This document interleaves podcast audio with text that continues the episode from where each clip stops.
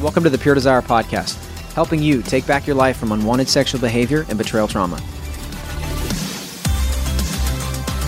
Hey there, I'm your host, Ashley Jameson, and you are listening to episode 306 of the Pure Desire Podcast Women's Takeover. Here joining me as always is my co host, Heather Kolb. Hey, hey. It is so fun to be back, to be doing these podcasts together again. I know, we get to take over for like a whole month. Yes, it's very fun. We love taking over and being in control. okay, well, today's episode was pretty fun and different. It might be surprising, maybe, to some of our listeners. Uh, we had Immanuel and Michelle Garraway, who Immanuel, for most of you know, he's on staff here um, and is a black guy. You guys should watch the YouTube episode so you can see that, you know, there's black people in the house today.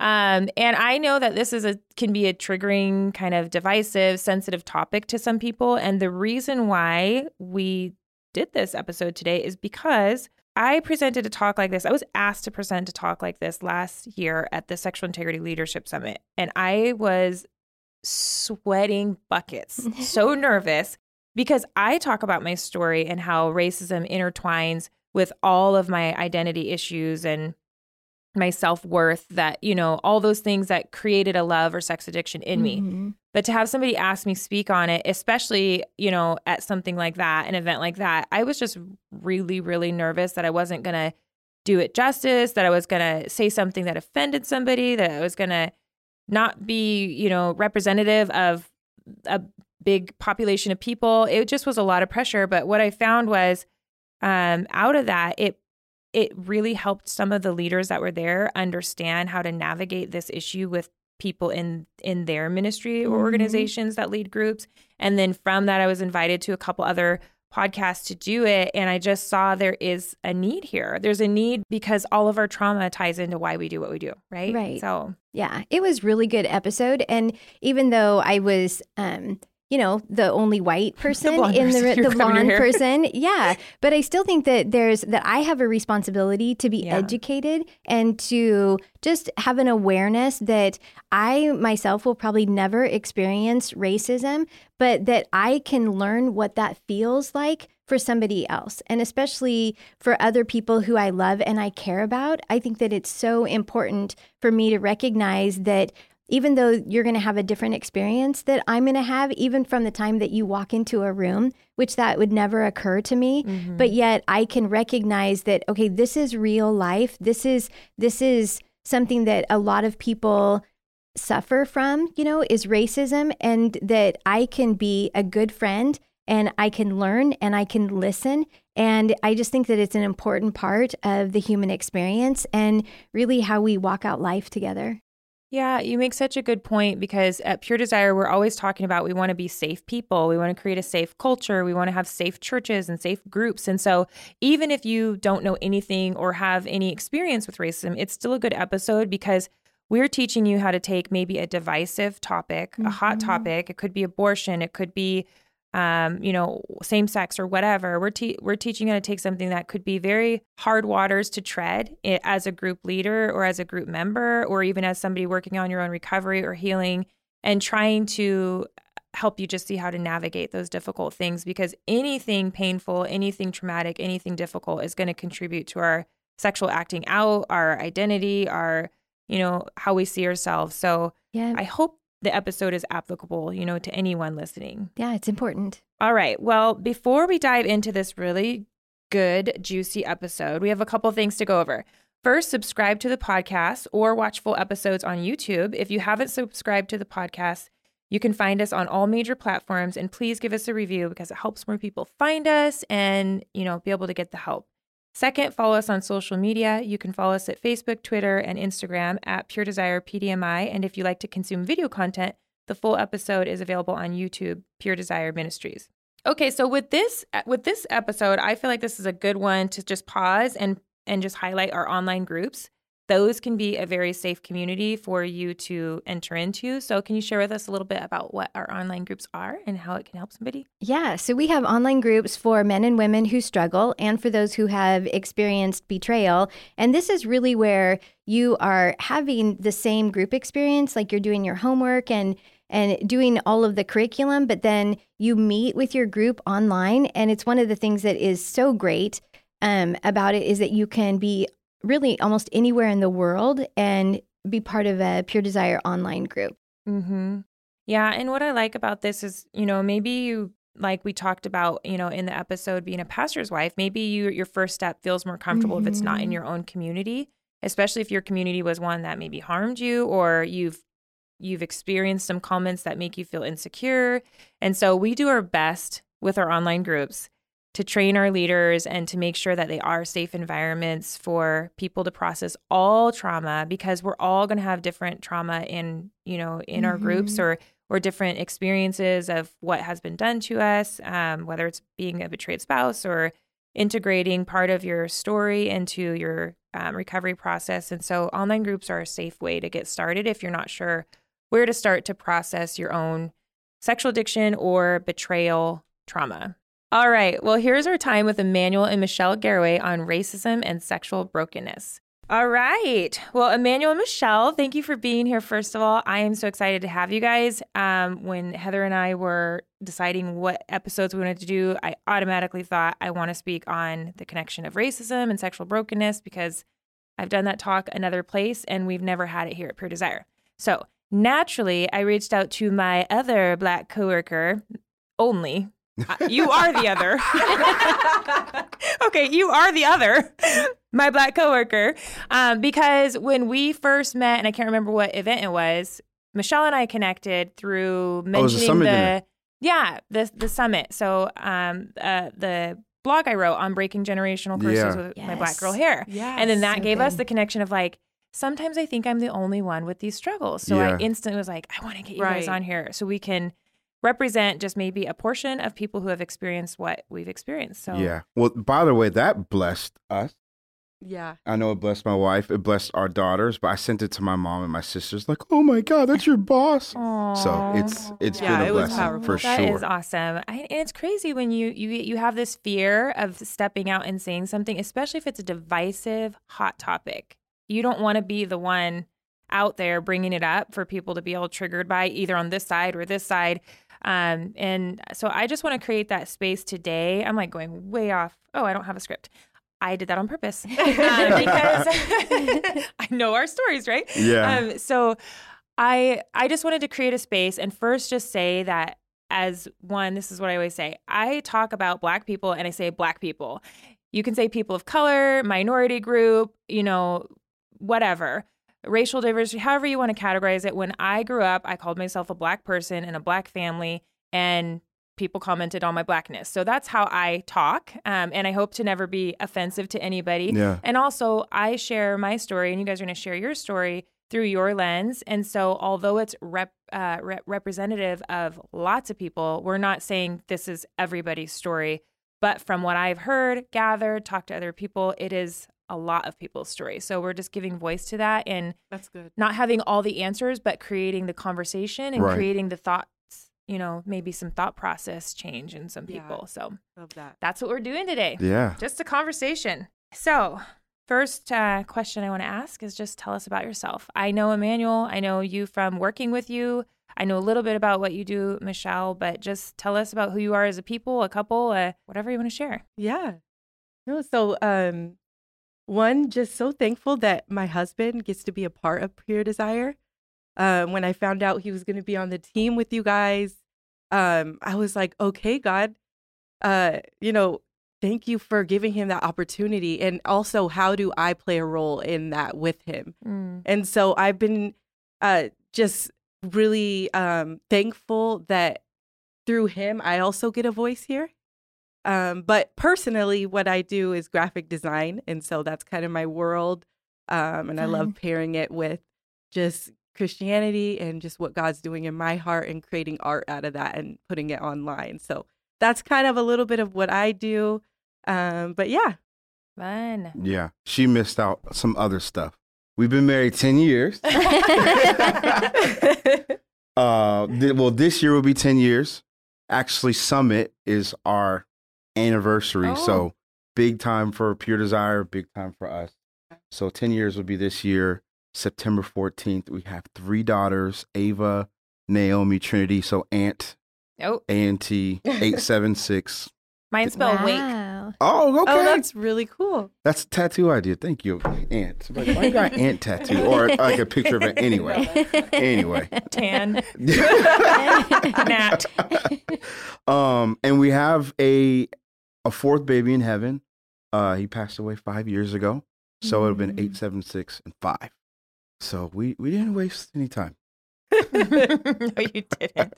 So you are busy, and I know even Yeah. just the ages, your kids, my daughter just turned 13 yesterday. She's kind of like my black one because my boys are all very light skinned. They have blue or green eyes. Um, the twins have afro hair, but their skin is white, and then Ayla's brown in the middle. And so, but I know with that age, and your guys' aren't too far behind, you guys will probably be able to sh- shed some light today as parents from your own childhood, um, and even maybe what you're seeing in your own kids, how society can shape our kids' identities. So I hope to just sprinkle in a mix of that so that this episode is applicable to a person, a parent, a child, you know, that we can just Yeah, That's hit it so good. angles. that is. And you like, there's so much there too. Like yeah. right. different yeah, shades being of being black. a biracial uh, woman, um, our kids have various skin tones. So Yes. even within our own family, race Yeah. plays a role Yeah. uh, because of just society and the way we are shaped to look at skin color. So it's just crazy that we kind of look at our ch- our children on a system of like what shade of brown they are, and it actually it just breaks my heart.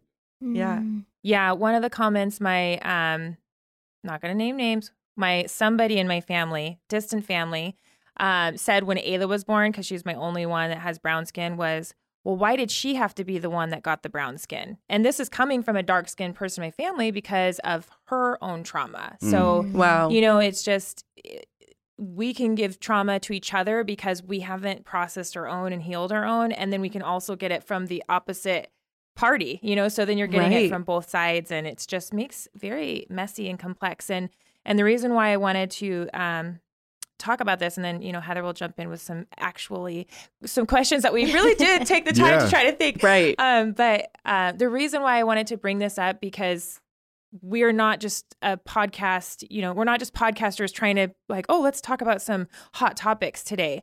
But I have seen because I've overseen the groups at Pure Desire for seven years, seven and a half, eight really.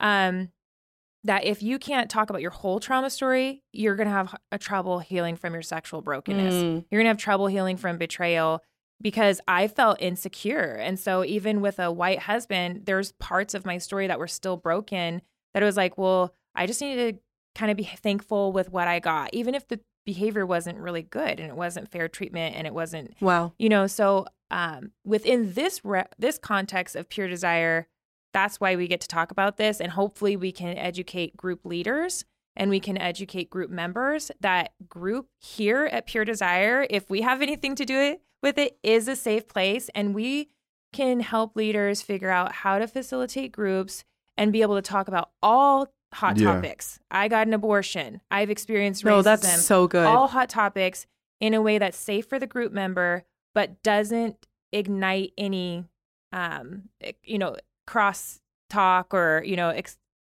what am i trying to say it doesn't ignite tension in the group Yeah. we need to teach group members that it's okay for people to have their trauma and it may be something that touches on your trauma yeah, like in the it's opposite okay to be uncomfortable. yes it's okay to Yeah. be uncomfortable so that's Yeah. what we're doing today That's so Great. good. Let's get started. So, um, what challenges does race play in overcoming sexual brokenness? And this is like two part question. And then also, how does it interfere with safety in a group and a person's recovery and healing? Ooh. Um, yeah, I guess I'll go first. Uh, it's a loaded question. So first off, I'm going to do my best to try to capture um, what I think are some important things to bring up. Uh, for me, race played a role in uh, sexual brokenness um, because there is a stigma and a social um, issue in our world of Black individuals not having community um, because of history and everything that Black people have gone through in America. Uh, isolation is prevalent. Um, not not having people to look up to to speak to um, is common. And so i found that i had many unanswered questions. Um, not to mention my mother is uh, she's actually biracial too but she comes off as a white woman. So i'm you know a, a child with brown skin and curly hair in a family that doesn't quite look like me.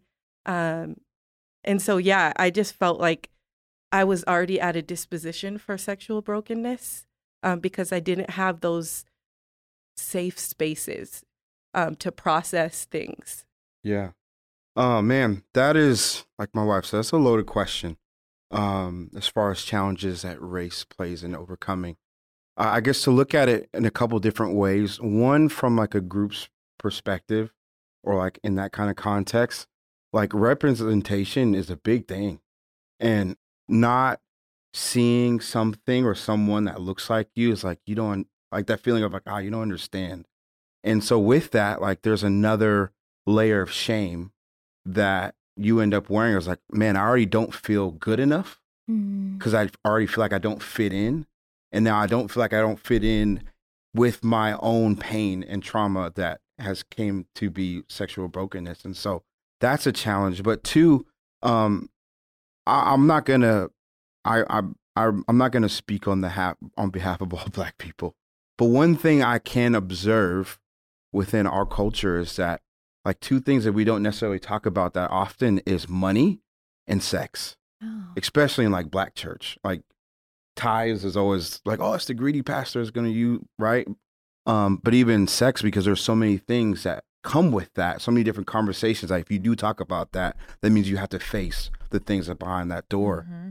And so I've seen that um, within our community and even specific within my home that I had to learn a lot of those things from other places or a lot of uh, from other people. And so right. I didn't we weren't resourced well. I wasn't necessarily resourced well on how to understand one trauma and two how does my the trauma from my race also play a fact in in how it shows up in sexual brokenness. yeah, so. you're also also with race and sexuality because that's a big correlation we're making right there. Is what is being modeled to you?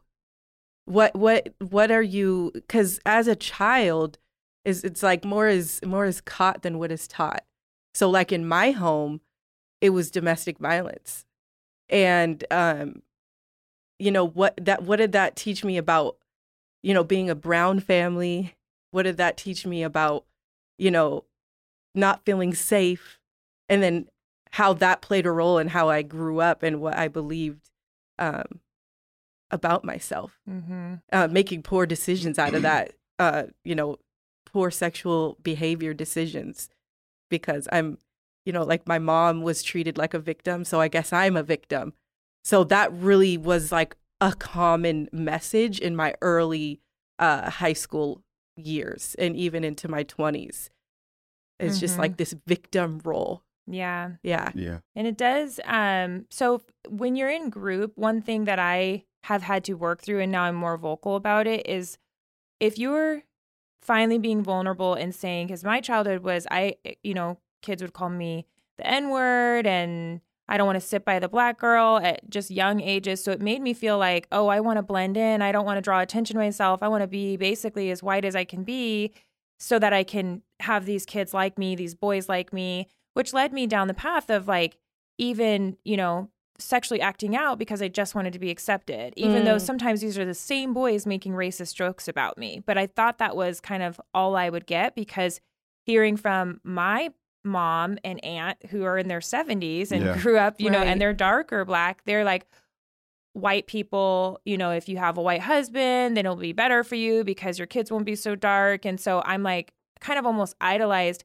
white people. And then in my head thought, okay, I'm lower because I'm not a white person. And and what that did was just created a, a bunch of identity crisis yeah. that led into sexual crisis. And when I finally started processing it out loud, I started it with just friends and people I knew, some of the comments were so it's almost like you know institutional trauma but in that sense where you finally decide to start talking about it and it's like well you're not even that black, so why are you upset? Yeah. Or you're not even, which is so like, Yeah. you don't say those Yeah. kinds of things. Or, you know, are you sure that that's what they meant because you're so pretty? Or, you know, just minimizing what I Yeah. experienced or that never happened to you. And people weren't that bad. And I'm like, no. And then I would say, I literally grew up in an area where there'd be signs on the tree that say, get out of these trees, N word. Yeah. And Oh, you know, and it's like, oh, we didn't realize Yeah. it happened to you, but still, that's not for you. That's you're not Yeah. you're they're not targeting that toward you. And so those kind of comments, when somebody is finally ready to say something in group and they're sharing maybe their trauma story, their their traumas of infringement and abandonment, or they're going through their timeline or even their arousal, whatever it Yeah. is, to just listen. And if it's painful for them, validate that and say, I am really sorry you had to go through that. Don't try to excuse it away or get defensive or That's anything so like good. that. Mhm. Yeah. And even to that, like thinking about like with trauma, we carry that wherever we go. Um, like that's oftentimes the lens that we view things. And so thinking about a black person, we've experienced like racism. So already the feeling of like I don't fit in, I don't feel safe, that you have that element coming into a room uh, for a group dynamic is like, can I really be my authentic self in this space? Because one, Mm, talking so about good. porn, masturbation, unwanted sexual behaviors, betrayal trauma is already uncomfortable. So having to take that risk of putting it out there, but two, like having the courage to say, man, I've been rejected by people that may look like you, that don't look like me, that are in this room, but can I feel safe with my brokenness here? Yeah. Is the extra layer that I've Mm. experienced, not only just in groups, but like going to church or working anywhere. It's like, can I be myself? Like, I can your, I? your antenna is always up, right? Yeah, it's like you're all always hyper vigilant. Assessing the room. Yeah. I still do that to this day. Yeah. Like, okay, I am I safe here? I'm in Idaho. I'm in a gun store. That may be controversial too. Um, and I'm like, okay, all these white guys with guns, are they are they friendly, like minded, just people that like to go out and shoot, or are they like racist? Because I've experienced something from people that look like this before. But you're constantly just scanning and being overly friendly and you know Oh so- yeah, there's a hyper awareness of your around your surroundings, but it's kind of funny that um we have like what you're talking about. It's funny that we hyper focus on our surroundings, but we tell lies about who we truly are, Mhm. Mm. Yeah. and then we end up hyper focusing on what is not true about Yes. ourselves. It just messes up your identity. Oh, it's it's so Which bad, then- and we rank yeah. ourselves every time we enter a room. Where am I here?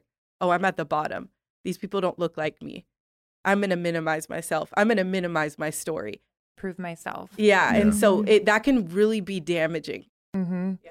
Yeah. So so complex. It's so Yeah. complex. Yeah. yeah. yeah. Okay. Um. So to be even more complex, what messages were you taught in your family of origin that set you up or perpetuated areas of sexual brokenness in your life? Like like I said, I can see the path that led to my Yeah. sexual brokenness very clearly, and it was very heavily influenced by the insecurities I had as a black girl. Mm-hmm. Hundred percent. I know for me, like one word, um, and there's many that I could use, but one word that really jumps out to me the most is secrecy. Mm. Like and like lying because we I I grew up in a home where we didn't talk about those things. Um and having to do this whole image management thing of like I'm trying to fit in this crowd, this crowd, like I'm like, like a chameleon. Um there's a sense of withholding your true authentic self and who you are, including your sexual brokenness. And so because I learned that we don't talk about these things, like, well, I don't want you to know these things about me. Mm. Mhm. I don't I don't want you to know the stuff that I did on on this in the on the late night tip as they would say like so that like secrecy for me was a huge thing that I um I absorbed and like I, I know Pete Pete Pete Scazzero I I love his work. Um I remember going through emotionally healthy spirituality and like he goes to the genogram in the chapter going back to go forward he talks about looking at your family of origin and understanding like you make up don't quote me on this i don't remember exact number but you make up like three to four three to five generations Mm. and it's like their stories impact that story which impacts that story which shapes you And it's like you've inherited several different messages from several different generations. And just to think how crazy, and I, we, I know we talked about this before.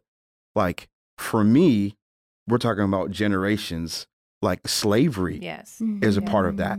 And just understanding like some of the messages from slavery, like, okay, well, performance. Performance. I got to work to earn my value, or I have to be quiet. I'm, I can't talk about this because I might be punished, or like David, like all these different layers that impacted the generations before me. That kind of messages that I've heard today of like, no, you got to work, earn your right, like earn your worth. You got to perform. You got to work hard.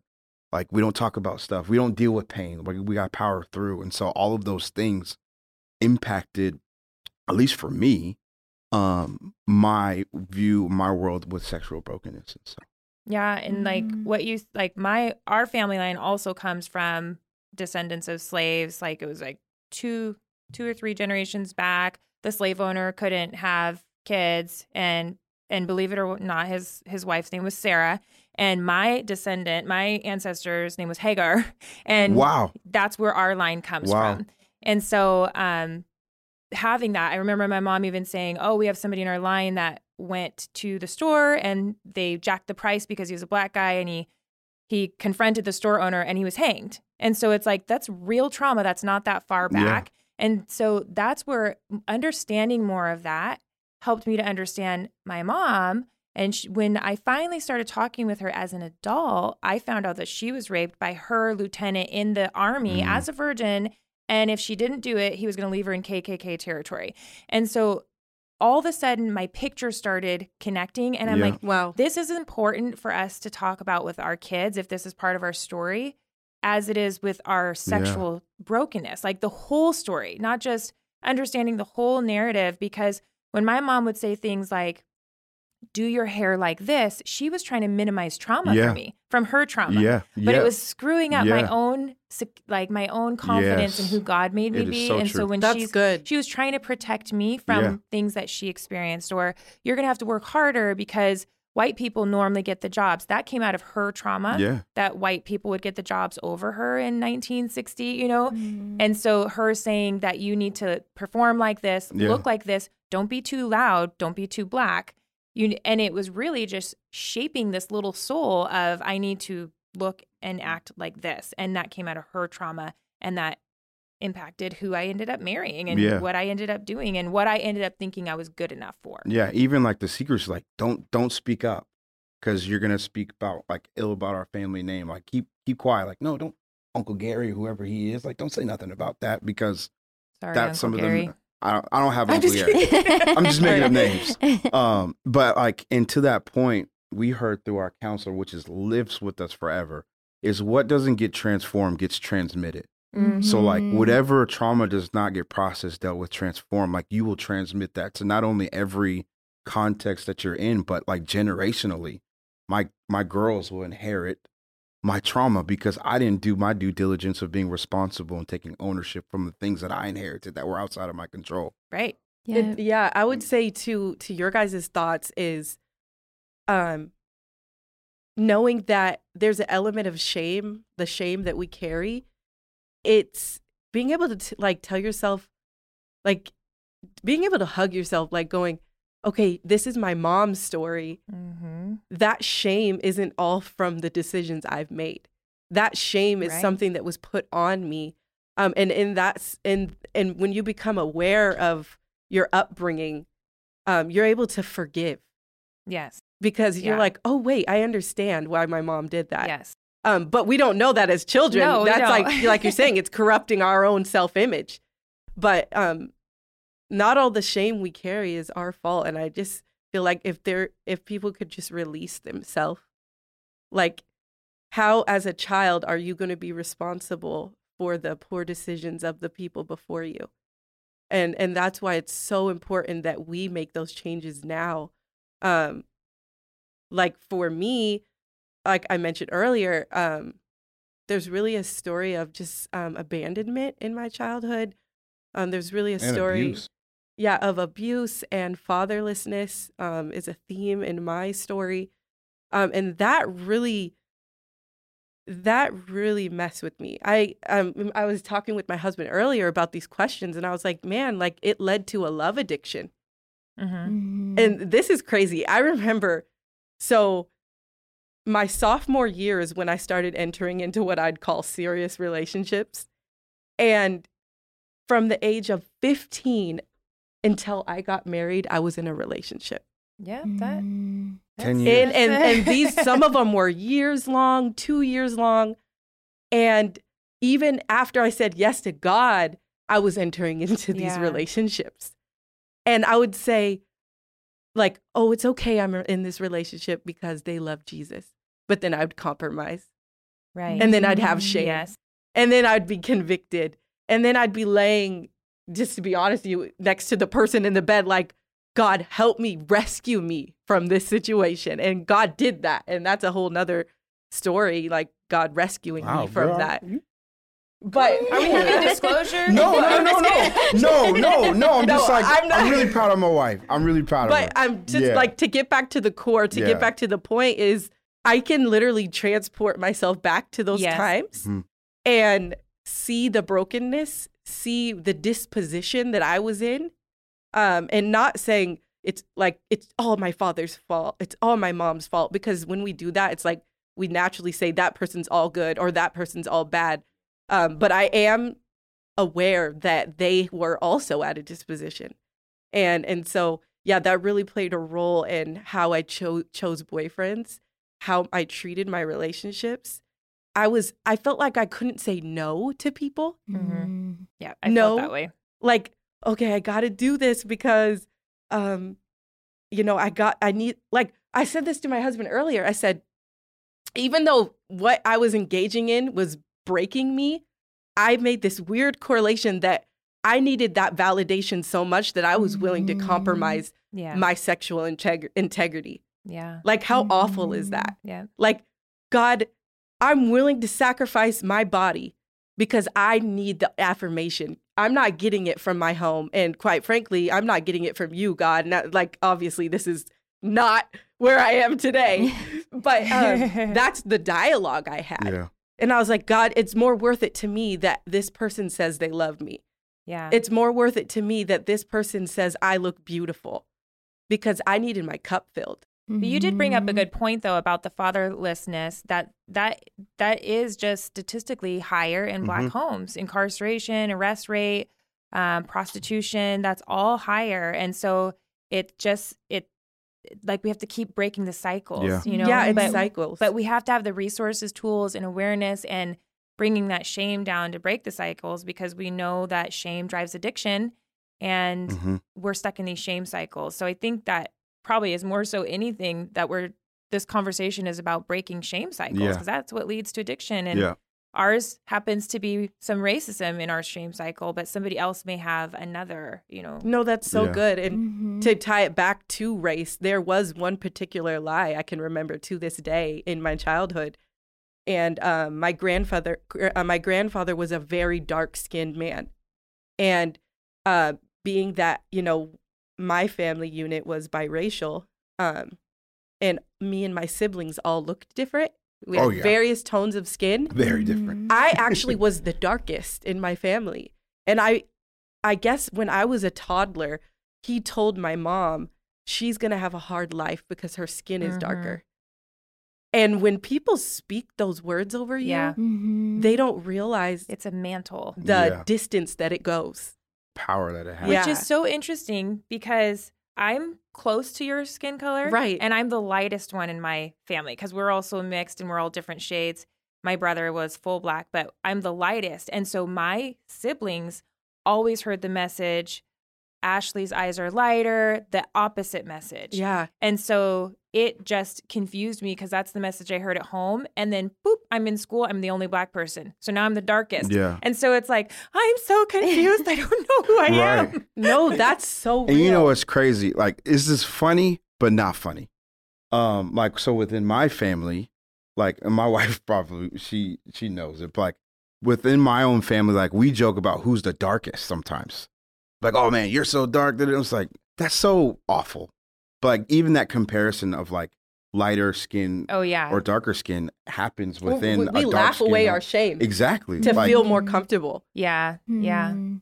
that's Yeah. so Yeah. And that's why we say on this podcast, it's going to be different for everybody because Yeah. all my kids are like, I wish I was darker. I wish, you know, we're we're kind of like same look from the outside. It looks the same, right? Yeah. But the the trauma can be just so different depending on the family. Yeah. So really looking at what lies your family or or your upbringing or generational curses have been passed down, so that whatever it is, we can start breaking it. No, Yeah. that's good. So, um, in what ways are you cultivating health in your family and with your kids to break harmful inter intergenerational messages? And so you've kind of touched a little bit Yeah. on this, but Mm-hmm. can you expand on that? Yeah, this this is something really cool that we've incorporated into our family. Um, we live in a we live in the country here in Oregon. We live in Sandy, which is probably like us and like five or six other black families that live in Sandy. But we we are like a sore thumb out there. Yeah, everybody knows us. Like, oh, Segura. Anyway, um, but our our girls have had challenges with racism already. Mm. Um, like there was a boy that would call one of my daughters poop, or you look like this and Yeah. this, that, and the third. And as a parent, reliving my own moments at their age, I'm like, oh my god, like I thought my kids would not have to go through this. Yeah. Mm. I thought we were f- further along. And so, like, as a dad, then having to step into these spaces, like advocating for my kids, but then doubling back to speak life and truth into my kids. That's something that we've been doing. So, one thing, and if you're a parent watching this, like, you could take this for what it is, but like, we do this every night now. Um, because one of our daughters, um, our oldest, she was having struggles with like her hair because all of our girls identify with hair. Like, Mm-hmm. I want my hair straightened like such and such, or why is my Mhm. hair so curly? And and then skin color, and then name everything, just identity. And we're like, man, we need to, we need to try something. And so, um, my wife and I, after like, we we we call sometimes intense fellowship. Um, we're like, man, what do we do? I'm like, well, let's pray, and like, let's try this tonight. So like, we're not gonna do tablet time or anything like that. Like, we're gonna be present, and and we do this thing where each night we rotate a kid, and then we'll even do it too. And we the kids got like this big old beanbag chair, and like we sit in it, and we call it the hot seat. Oh, yep. Um, and they sit in it. Everybody has to go around and tell this person like what do they love about them. Oh. Not only like what do they see, but like character. Mm-hmm. And then our our our daughter or even us, they'll have to say, "I receive it and I believe it." And then after that, like we'll have them stand up, and then like now it's speed round. You got one minute to declare all of these things, like God's truths and what you believe about yourself, in one minute.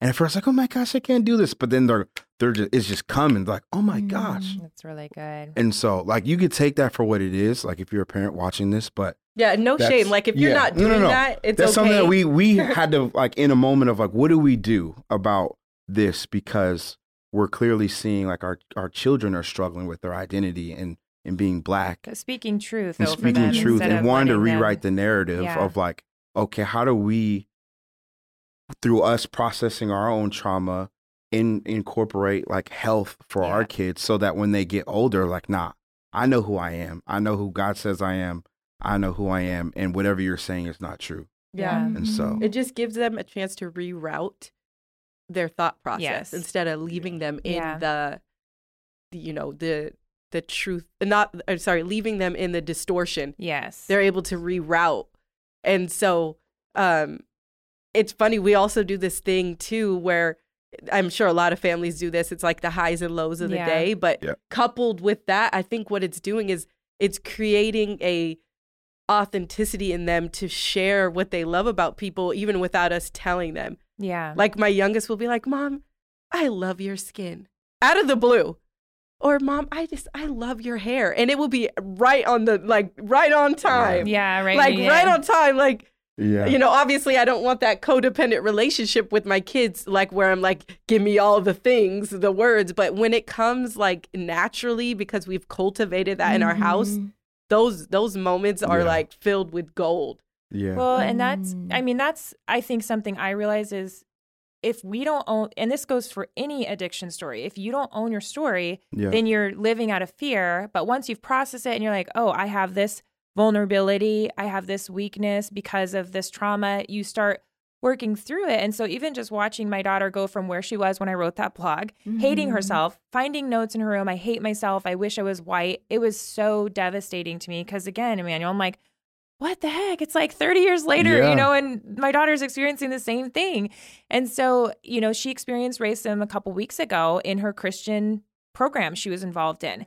And she read me the text that she sent to the kids, and I was like blown away. And so I've seen the four or five years of just saying, oh, look at that shade of black that it's almost purple. It's so beautiful. And, mm. you know, mm. just saying, just bringing light and yeah. life to, and goodness to being black and, and researching more and and digging out the history books that have great stories about black girls you know yeah. i just seen it kind of morph her and yeah. and listening to her tell her text and say when you make these racist jokes, this is how it feels. And I'm sure you don't know how it feels to be the only one in the room a certain color and have everybody else teasing you, but it hurts me. So I'm going to not hang out with you if you guys continue to act like that. And I'm going to go hang out with people that make me feel good about myself. And I was so proud of her because four or five years ago, she's writing, I hate myself. I wish I was white. And now she's like, I am beautiful. This is ignorant. You don't know. And she's, you know, 13 years old. So I just yeah. see like, we're changing stuff in our family just That's by good. being yeah. owning what we, you know, where we struggle and then and then talking about that with our kids. Yeah. This this um it makes um it makes me emotional talking about this specifically. Um I'm not going to apologize for tears. Don't. Um but just our marriage and how God has worked through so much like even like on the on the lens of race like the stereotype of oh black people probably the husband or the father's incarcerated single black mom um that has kids and single parenting. And you know like for some of us like my my parents i watched my mom sleep on the couch from the day gosh when i was seven or eight years old and still to this day even when my dad's passed away like she still does that because my parents were so disconnected and like her her dad is no longer like not in the picture. But for us to be together and yeah. show affection with each other and like we're together, we parent together, mm-hmm. we love each mm-hmm. other. Like I'm taking the kids to school, like and and and being insane. Like for me, this ministers to me. Like I'm in a white area and like these little white kids, I wish I have a picture of like jumping all over me, like Uncle Man Man, Uncle Man Man's here, and like wait, there's a black dad with his daughters. Yeah. And there's other daughters like calling him Uncle Man Man. Like it it it blesses my soul and just to be a part mm-hmm. of rewriting people's story. Yes, like rewriting first it. impressions like I know a black guy. I know a black couple. Like they're married. They have a home they're home like we're we're the first homeowners in our families. You're not druggies and gangbangers. Right. Like right. we're not we're, we're not whatever perception that you had and and like we're part of rewriting a narrative. I mean, we're one part of one drop in a huge bucket, but it makes me emotional just thinking like, man, because of what God has done. That's good. Like we're not reliving the narratives yeah. that we have inherited mm-hmm. for ourselves, and our kids get to see come like their kids will not have to worry about what we've been through because they have both of us. So, so good. Mm-hmm. Yeah. So good. Mm. I guess that kind of goes into our next man. question then. Uh, I know it's a, it's a, it's emotional. It's emo- I've I was on a few podcasts doing this talk, and I think I cried in all of them, and I always no. cry. Um, okay, so how does owning your own story contribute to healing from the effects of racism and sexual brokenness? And I I feel like this whole conversation has been kind of the answer. Yeah. But is there anything else that you can encourage uh, maybe somebody listening? Yeah, I would just say like forgive yourself is being is the first step. Um, and being able to wash yourself with that of just the truth that God has for you in your life or whatever your story is, being able to say, that was me then, but I have new tools now. And I'm I'm able to walk out uh my life differently than I did before.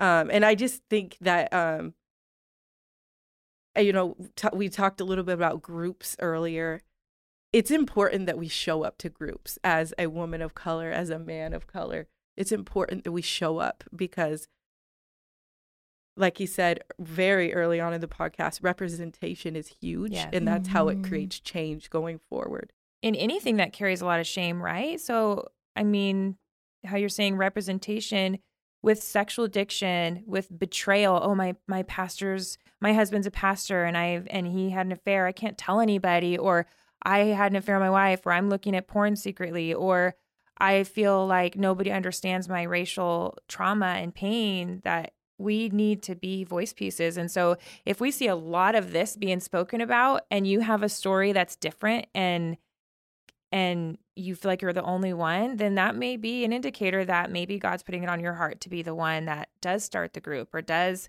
you know, go forward and go first so other people can follow lead. Yeah, I would also say to that, take time to own your story. Like, actually intentionally sit down and think about your life and get and ask for language to be able to verbalize it a certain way. Because I feel like words are powerful Mhm. the words we say, the words we receive. And so uh being able to be patient with yourself and say, okay, what's my story and how do I want to say it and what is the message I want to give? Cuz trust me, you can give the message of uh I you know, I have sexual brokenness and I am at a disposition because of my skin color and it can it can actually fuel the wrong things. And it, it can actually make you an angry person bent on like vengeance and that that's that's not where we want to be we want to be in a place where our pain makes us softer and that we are able to articulate it in a way that says what we actually want people to hear like i don't want you to just hear that i'm broken i actually want you to hear that i'm healing and so just taking that Mm. time to get language um, and not being afraid of your story um, and just really embracing it. Um, I think that's what I would yeah, say. Heather, that was in one Mhm. of our it's is it in our unraveled material where we talk about, you know, moms can raise secure children if they've processed Yes. their help me with that. Yeah, so that moms who um, can tell a coherent Yes. narrative of their Yeah. trauma can raise secure children. And Wow. it's something like 75% Yeah. based on research. That takes work, so right? Yeah. You That's have- so good. It takes group. It Yeah. takes work. It takes community. It Yep. takes getting outside of our own filters. So that's why group is so important. Right, because Yeah. a group gives you a place to process in safety. So when you're able to process in safety, you begin to go, oh, okay. And then you start writing stuff down. You start journaling because it's like, and then also you begin to rewrite the lies. Like, wow, today in group, I was safe. Today I Mhm. shared my story and someone acknowledged it. Mhm. And Exactly. so, like, as leaders in groups, you have got to really look, like, as a leader, I would say to the leaders that are leading groups currently right now is to be careful. Care. Care for the, per- like, not careful, like, oh, I'm going to spill something, but like, be careful. Be full of care for the people you're around. Dang, that's a bar. And, and just know that um, you're helping them Yeah. get a safe space. Yes. Yeah. Mhm. I loved how you said um, that our pain should make us softer because Mhm. I think that that is so true. And I think that it also helps to develop empathy Mhm. because as a white woman, I am not ever going to experience racism. I'm just not. But because I have a really good friend who helps to educate me, it's me for those of you listening. Yes, I know. But for years of just being able to walk out life together and to be able to empathize with with not only Ashley's story, but just even current things that she experiences and and raise that awareness of of just to change my perspective. Because like Immanuel, you said earlier, I don't think I will ever go into a room and have to read the room the same way that that black people have to. I just won't ever and because I've lived my whole entire life in Oregon. So, you know Mhm. what I mean? But just Right. being able to raise that awareness and we even will do trainings together. We went through a training recently called Mhm. the trauma of racism and just because it's so important for even white people to have an understanding of what it looks like for black people because it's different. There's no other way to say it. It just is different and we can learn and be empathetic and validate what people go through and it just it's it's a great part of the human experience i yeah. think well so, and how healing it is it when you don't feel like you have to keep defending yourself explaining yourself and you do have somebody that's a white friend or a white leader because I went through healing my trauma of my racism through pure desire. You know, it wasn't right. until I went through the material here that I realized that's a core piece. Mm-hmm. And I would tell it from the stage as part of my story, but that it was getting in group that I'm like connecting all the dots. And then that enabled me to heal my trauma with my mom. So there'd be times I would text Heather and say, she just made a comment on my hair, or she just, and, and Heather would just be able to say, that's coming from her trauma and you can just respond in this way and you don't have to carry that. And i was able to learn how to respond to my mom and say i don't like when you make comments about my hair like that and it and it makes me feel sad that you won't just accept my hair the way god made it and i don't want to go to lunch with you anymore. And that was such a different response for me to give to my mom rather than shutting down internalizing it yelling at her. And then she was made with the choice of i either have to stop talking about my daughter that way or I will lose relationship. And luckily she chose to keep relationship and grow and change and we have such a good relationship now. But um when I started wearing my hair curly, I, I okay, I'm going to my mom's. It's gonna be the first time she's gonna make a comment. And my mom made a good comment. And but I had mm. my friends who were actually white, all of yeah. them, you know, encouraging me and letting me process. So just because you're white doesn't mean that there's not a place, you know, yeah. to help heal the brokenness of racism mm-hmm. in our society. And it doesn't mean you have to go out there and lead a rally. It could right. be right. You're not responsible for could, the yeah, weight of it everybody's just be as simple hurt. as being a good friend, yeah. a good listener, not adding any microaggression insults to somebody. Just, you know. So yeah, this this is a good episode. Yeah. Okay. So what um this next question what would you tell your younger self about navigating the impact of racism Jeez. and sexual brokenness, right? We can't go backwards. Yeah. But what would you tell your younger self? Yeah. I honestly feel like a lot of that is parenting today with oh. our kids. Mm-hmm. Mm-hmm. Like, like firsthand telling my younger self what I learned. Mm-hmm. Um, but one thing that I, as I think through that question, um, speaking about racism, I'll use I'll use a, a quick story. Um, like when we were engaged, I don't even think we were engaged yet. Uh, I was taking her home from church. I was being the responsible Christian man. Take her home by a certain time. We got McDonald's and we parked in the church parking lot right outside of her apartment complex. And we're literally debriefing the Bible study. A police car pulls up, knocks on the window. It's like, hey, say, hey, how you guys doing? I'm like, oh, we're doing good. Hey, I need you to step out the car. I'm like, okay. Everything all right, officer? Like, yeah, yeah, no worries, everything's fine. Cuffs me and throws me on the ground. The narrative I'm telling myself, like, oh my God, what do I do? I know I had a speeding ticket a while ago that I had to go to court for it. Like, don't, don't judge me. Mm-hmm. um, uh, like I'm, I'm telling this yeah. narrative. I'm like, I'm trying to figure out for myself, What'd which, which goes to show how awful of a situation was. And I'm like, dang, my my future wife is gonna leave me. Like, what does she think of me? Which she had some of that. But then I hear her go to the other side of the car. It's like, hey, ma'am, do you have any guns, any weapons? And you just step out of the car and cuffs her and puts her on the ground. I'm like, okay, what is she doing? Like, what's going on? Oh my gosh. Come to find out, squad cars get called in. He misread our plates by one number, but we fit the description as what his words were. That traumatized me. Oh, yes. Mm-hmm. Still to this day, as I talk about it. What happened to us was not our fault. And this is what I would say what happened to you with racism is not your fault. But what you do moving forward, you're responsible for. Mm-hmm. Like what you do with that experience, you can either, A, like what my wife talked about, become hard and calloused and just view the world through a lens of like hatred. And as Harry Flanagan, one of our clinicians who is phenomenal, I meet with him every week. I love you. And I can't stand you sometimes, Harry, because you kick my tail and I love it but he talks about like the drama cycle and one of them is victim like blaming everybody for an experience that may have not been your control but where you get to be healthy is when you are integrating you're becoming creative and all of these things where you're taking ownership of your story. It's like what happened to me is not my fault. It's not my fault that he misread my plate didn't read me my rights and just automatically assumed i fit this description.